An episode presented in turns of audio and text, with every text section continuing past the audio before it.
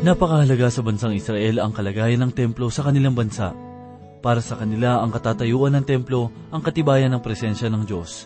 Ito ang dahilan kung bakit sa panahon ni Hagay, ang pagtatayo sa templo ay napakahalagang proyekto na dapat isa katuparan. Upang masigit nating maunawaan, pakinggan natin ang pambungad ng mensahe para sa libro ng Hagay. At ito po ang ating pagbubulay-bulayan sa oras na ito dito lamang po sa ating programang Ang Paglalakbay. Panginoon,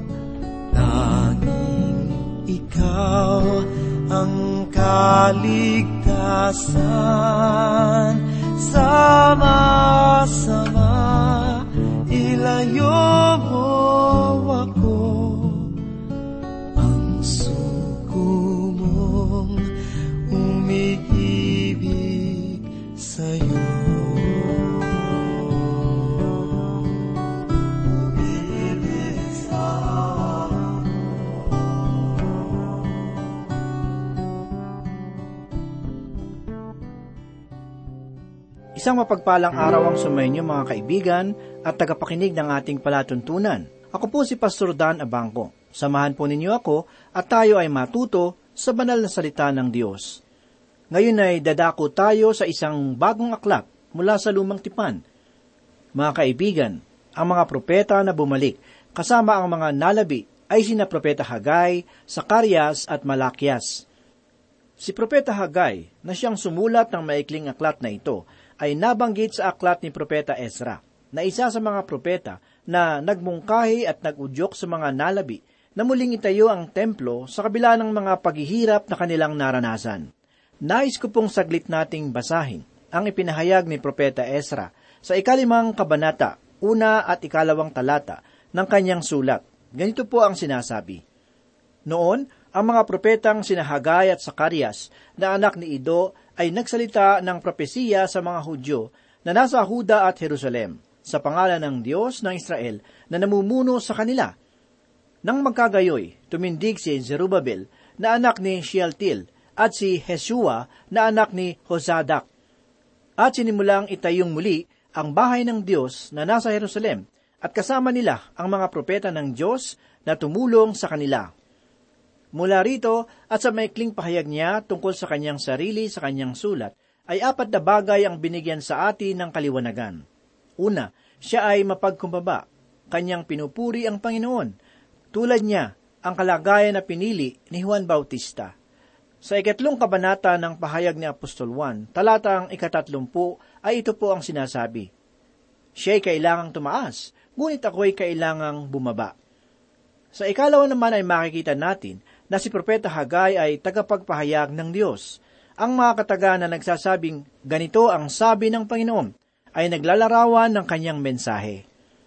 Hindi lamang niya sinaway ang mga tao, pinalakas rin niya ang kanilang mga kalooban sa isang kahangahangang pamamaraan. Ito ang ikatatlo. Sa ikaapat naman ay makikita natin na hindi lamang siya nangaral, kundi kanya ring itong ipinamuhay. Sinimula ni Hagay ang aklat na ito sa pamamagitan ng mga pahayag na ng ikalawang taon ni Haring Dario, ng unang araw ng ika na buwan. Ang Haring Dario na nabanggit sa talata ay nagsimulang maghari noong ikalimang daan, dalawamput isang taon bago isinilang si Yesu Kristo. Ang ikalawa niyang paghahari ay nagbigay daan sa mga mag-aaral ng kasaysayan na matukoy ang panahon ng propetang ito. Yung mga propeta na nagpahayag bago ang panahon ng pagkakabihag ay laging inilalakip ang petsa ng kanilang mga pahayag sa pamumuno ng isang hari. Ito man ay sa Israel at Huda o sa kanilang dalawa. Matapos ang pagkabihag, sa dahilang walang hari ang Hilaga at Timog kaharian, ay binigyang petsa ni Propeta Hagay ang kanyang sulat ayon sa namumuno na haring hintil. Ipinahayag ng ating Panginoong Heso Kristo ang ikadalawamput isang kabanata talatang ikadalawamput apat ng pahayag ni Lucas na ganito po ang sinasabi. Sila'y mabubuwal sa pamamagitan ng talim ng tabak at dadalhing bihag sa lahat ng mga bansa. Yuyukura ng Jerusalem ng mga hintil hanggang sa matupad ang mga panahon ng mga hintil. Sa panahon ni Hagay, ang panahon ng mga hintil ay nagsimula na. Sa katunayan, ay nagsimula na ito noong panahon na nabihag ang Huda sa ilalim ng pamamahala ni Haring Nebukadnesar. Mula ng panahong iyon, ang Jerusalem ay napasa ilalim ng pamumuno ng mga hintil at tumpak ang petsa na inilagay ni Propeta Habakuk sa kanyang propesiya. Ang paksa na binibigyang diin ni Propeta Hagay ay ang templo, ang pagtatayo at muling pagsasaayos ng templo. Hindi lamang sinaway ni Propeta Hagay ang mga tao dahil sa matagal nilang paghakbang sa pagtatayo ng templo, kundi siya rin ay nagbigay ng lakas ng loob sa bawat isa na tumutulong sa kanilang gawain. Patuloy na itinutuon ni Propeta Hagay ang kanyang pahayag na ang salita ng Diyos ang siyang pinakadakilang kapangyarihan o batas. Buong puso siyang nagpapakumbaba upang ang Diyos ay maitaas. Ang kanyang pahayag ay madaling maunawaan.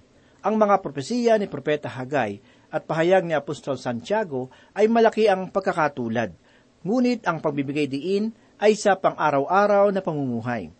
Ang mga kilos ay espiritual. Ang pag-uugali ng hindi pagkilos ay isang masamang pag-uugali. Ang dalawang ito ay nagsisilbing sukatan ng ating mga pamumuhay. Ang paggawa ay siyang sukatan ng buhay. Ang kasabayang propeta ni Hagay na si Sakarias ay isang propeta na nakatuon sa mga bagay na magaganap sa panghinaharap. Subalit itong si Propeta Hagay ay nakatuon sa mga pangkaraniwang bagay sa buhay. Ang isang propeta ng gawa at isang propeta ng mga pangitain ay kailangang lumakad ng magkatuwang. Isang angkop na talata para dito ay ang pahayag ni Apostol Pablo sa ikalabing limang kabanata ng unang Korinto, talatang ikalimamput walo, ganito po ang sinasabi.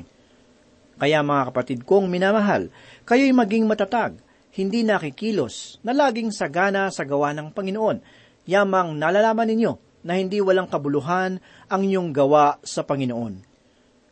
Mayroong dalawang talata na pinakasusi ng aklat na ito. Una ay ang pahayag sa unang kabanata, talatang ikawalo. Ganito po ang sinasabi. Umahon kayo sa bundok, kumuha kayo ng kahoy, at itayo ninyo ang bahay upang kalugdan ko iyon at ako'y luwalhatiin. Sabi ng Panginoon, ang ikalawa naman ay ang sa unang kabanata talatang ikalabing apat. Ganito po ang sinasabi. At kinilos ng Panginoon ang diwa ni Zerubabel na anak ni Shealtiel na gobernador ng Huda at ang espiritu ni Josue na anak ni Jehosadak na dakilang pari at ang diwa ng buong nalabi sa bayan. Sila'y dumating at ginawa ang bahay ng Panginoon ng mga hukbo na kanilang Diyos na pagkakabihag sa Babylonia.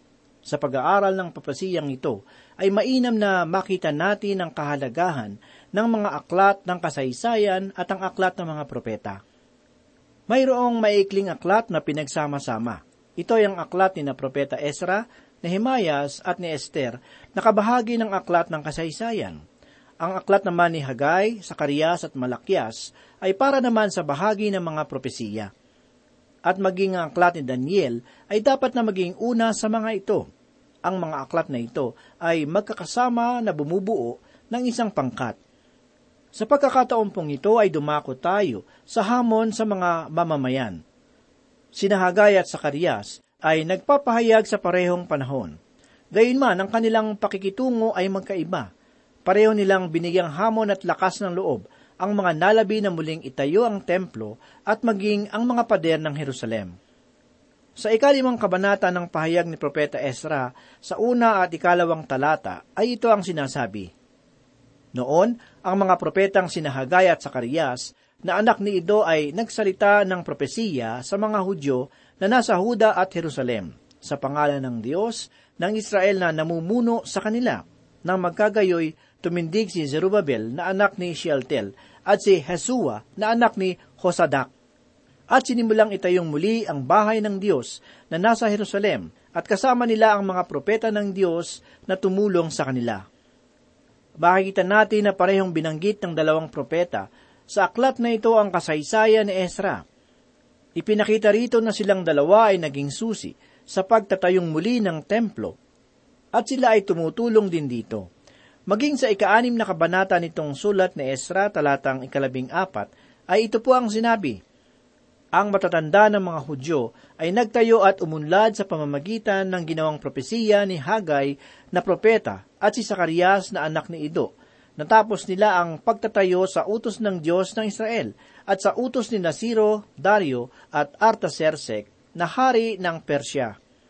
Dumako po tayo ngayon sa pagbabasa sa unang kabanata at unang talata. Ipinahayag ni Propeta Hagay na ng ikalawang taon ni Haring Dario ng unang araw ng ikaanim na buwan. Dumating ang salita ng Panginoon sa pamamagitan ni Propeta Hagay kay Zerubabel na anak ni Shealtel, na gobernador ng Huda, at kay Josue na anak ni Jehosadak na dakilang hari. Ang pahayag na ng ikalawang taon ni Haring Dario ng unang araw ng ikaanim na buwan ay nagbibigay sa atin ng petsa ng pagkakasulat ng propesiyang ito, na pumapatak sa unang araw ng buwan ng Setyembre, taong limandaan, dalawampu, bago isinilang si Yesu Kristo. Ayon sa kalendaryo ng mga Hudyo, ang aklat na ito ay madali lamang nating tukuyin ang petsa. Sa ating napag-aralan sa pambungad na pananalita, ang pagbibigay petsa ay ayon sa tagapamunong hentil na si Dario. Ang petsa ay hindi nakatuon sa mga hari ng Israel at Huda, sapagkat si Hagay ay sumusulat sa panahon ng mga hentil, na nagsimula noong pagkakabihag ng mga Israelita sa Babylonia at nagpatuloy hanggang sa kasalukuyang panahon. Ipinahayag ng ating Panginoong Heso Kristo sa ikadalawamput isang kabanata ng pahayag ni Lucas, talatang ikadalawampu at apat ang ganito. Siya ay mabubuwal sa pamamagitan ng talim ng tabak at dadalhing bihag sa lahat ng mga bansa. Yuyurakan ang Jerusalem ng mga hintil hanggang sa matupad ang mga panahon ng mga hintil. Sa bahagi ng unang talata ng unang kabanata ng sulat ni Propeta Hagay ay makikita natin ang mga katagang dumating ang salita ng Panginoon sa pamamagitan ni Propeta Hagay. Makikita natin sa kabuuan ng maikling aklat na ito na paulit-ulit na ipinapahayag ni Propeta Hagay ang pagtukoy sa salita ng Diyos. Malinaw niyang sinasabi na siya ay hindi nagpapahayag ayon sa kanyang sariling pananaw, kundi ibinibigay lamang niya ang mga salita ng Diyos sa mga taong bayan. Ipinahayag rin sa bahagi ng talata ang mga katagang kay Zerubabel na anak ni Shealtiel, na gobernador ng Huda. Ang pangalang Zerubabel ay nangangahulugang itinanim sa Babylonia na ang ibig sabihin ay isinilang siya sa Babylonia sa panahon ng pagkakabihag.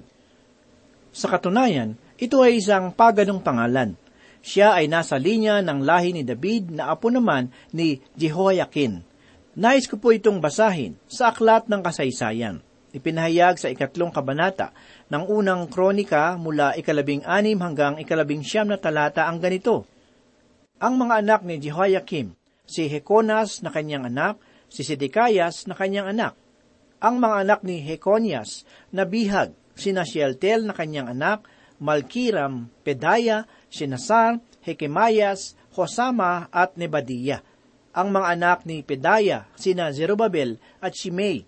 Ang mga anak ni Zerubabel ay sina Mesulam, Hananias at si Shelomit na kanilang kapatid na babae.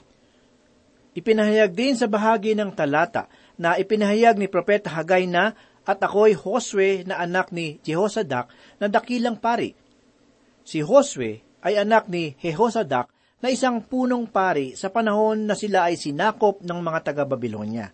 Nais kong basahin ang ipinahayag sa ikaanim na kabanata ng unang kronika talatang ikalabing lima bilang saliga nito. Ipinahayag ang ganito, Si Jehosadak ay nabihag nang ipabihag ng Panginoon ang Huda at ang Jerusalem sa pamamagitan ng kamay ni Nebuchadnezzar. Ang taong ito ay isang pinunong espiritual, kaya't kung ating susuriin, ay ipinahayag ng Diyos ang kanyang mga salita, una sa mga tagapamunong espiritual at sa mga punong tagapamahala ng bayan. Noong bumalik ang mga Israelita sa kanilang bayan mula sa pagkakabihag sa Babylonia, ay bumalik silang mayroong kasigasigan upang muling itayo ang kanilang templo at pader. Subalit sa paglipas ng panahon, ay nakaharap nila ang malalaking pagsubok na nangangailangan ng dakilang pagpupursigi at pagpapagal. Matapos silang pagdaanan ng ganoong pagkakataon, ay pinanghinaan sila ng loob nang magsimula silang magtayong muli ng templo. Tila ang pagsubok ay hindi kayang sukatin at mapagtagumpayanan. Kaya't sila ay nagpalita ng kuro-kuro at tagpa siyang hindi pa iyon ang panahon na muli nilang itayo ang templo. Sinabi nilang napakahirap at ayaw pa ng Diyos na ito ay ipagawa sa atin. Kanilang nailatag ang mga pundasyon ng templo. Subalit ang mga kalaban nilang Samaritano ay napakatindi na kaya't sila ay huminto sa pagtatayo ng templo. At ang kanilang ginawang palusot ay ang pagsasabing ang takdang panahon ay hindi pa dumarating. Mga giliw na tagapakinig, kayo ba ay dumaranas ng matinding pagsubok ngayon? Nais ko pong basahin ang isang katotohanan mula sa banal na kasulatan. Ipinahayag ni Apostol Pedro sa unang kabanata ng una niyang sulat mula ika-anim hanggang ikasyam na talata ang ganito. Sa ganito kayo'y nagagalak, bagamat ngayon sa sandaling panahon ay kailangan ninyong magdanas ng iba't ibang pagsubok upang ang kadalsayan ng inyong pananampalataya na mas mahalaga kaysa gintong nasisira. Bagamat ito'y sinusubok sa pamamagitan ng apoy, ay mauwi sa kapurihan, kaluwalhatian at karangalan sa pagpapakita ni Heso Kristo. Hindi ninyo siya nakita gayon may inyong iniibig. Bagamat ngayon ay hindi ninyo siya nakikita.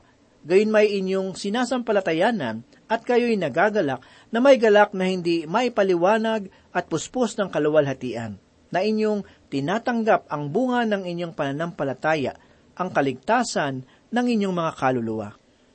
Noong nakaraang dalawang libo, limang daang taon ay nakita ni Haring Solomon na ang buhay ay walang kabuluhan.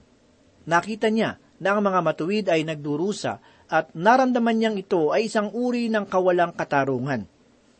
Marahil ay naramdaman ito ni Job sa panahon na siya ay sinusubok Marahil kayo ay nakaranas na rin ng matitinding pagsubok at nagkaroon ng malaking katanungan at pag-aalinlangan sa inyong mga puso.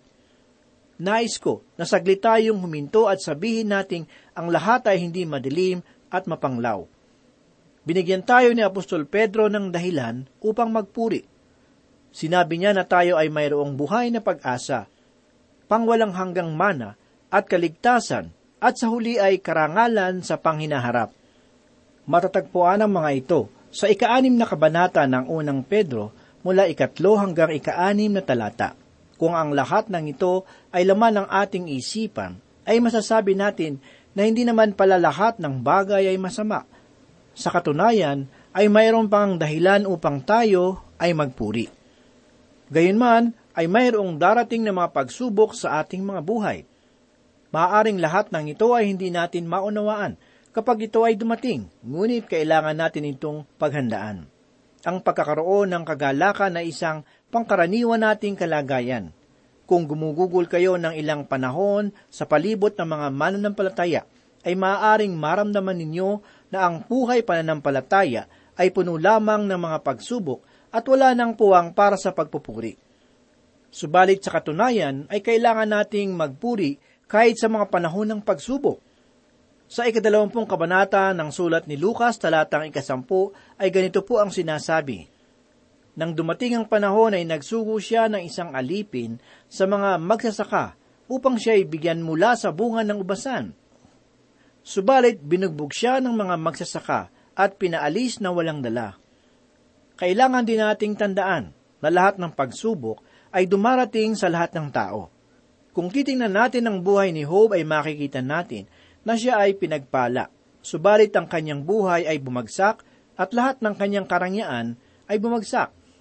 Huwag kayong mahulog sa mga pahayag na ang inyong buhay ay uunlad at mawawalan ng suliranin kung kayo ay maligtas. Nais ng Diablo na panghinain ang ating pananampalataya upang mag-alinlangan tayo sa kapangyarihan ng Diyos. Kung sino man ang higit na nakakaalam nito ay walang iba kundi si Apostol Pedro. Nasabi na sa kanya ni Heso Kristo na siya ay mamamatay para sa kanya. Naipahayag na rin sa kanya na siya ay magdurusa dahil sa kanyang pananampalataya.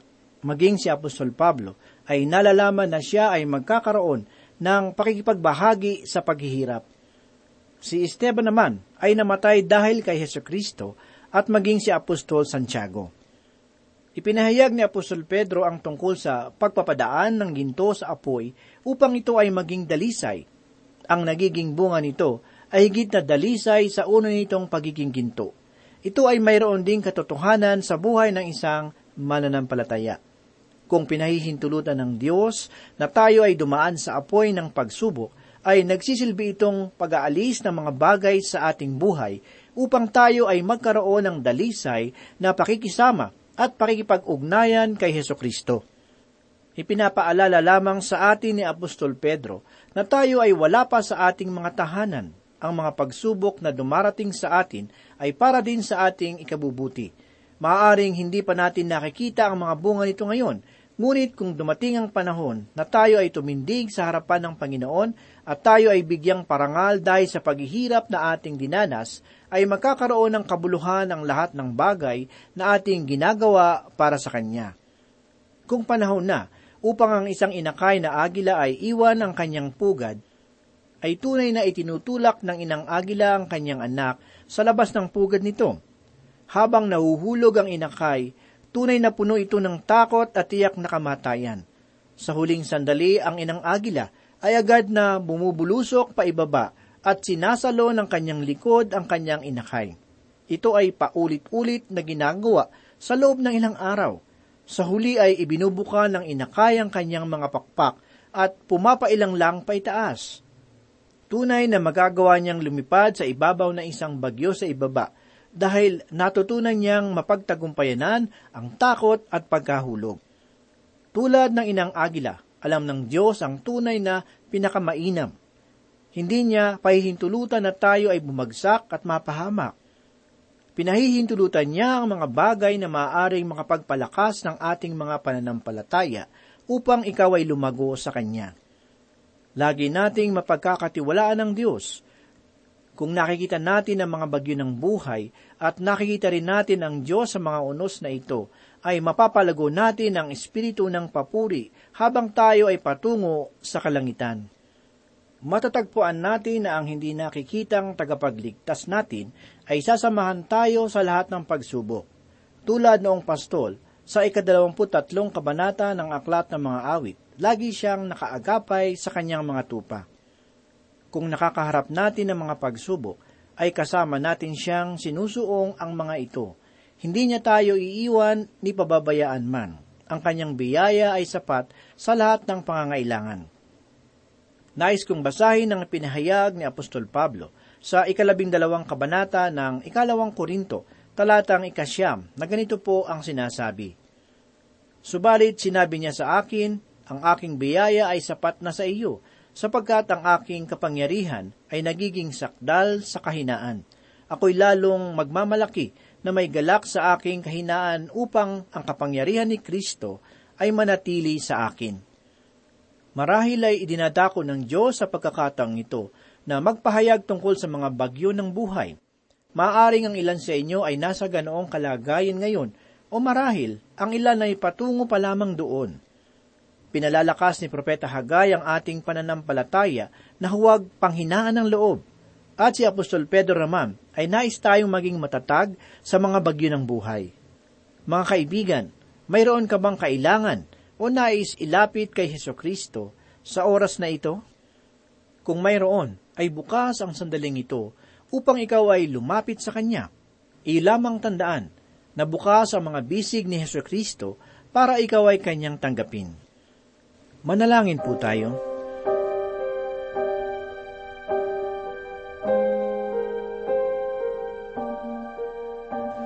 Muli po kami nagpapasalamat, Panginoon, sa pagkakataong pag-aralan ng iyong mapagpalang salita. Panginoon, bigyan mo kami ng kalakasan sa mga bagyo ng pagsubok na dumarating sa aming mga buhay. Bigyan mo kami ng sapat na pananampalataya at kalakasan upang makayanan naming maging matagumpay. Purihin ang pangalan mo. Ito po ang aming samot dalangin sa pangalan ni Jesus. Amen.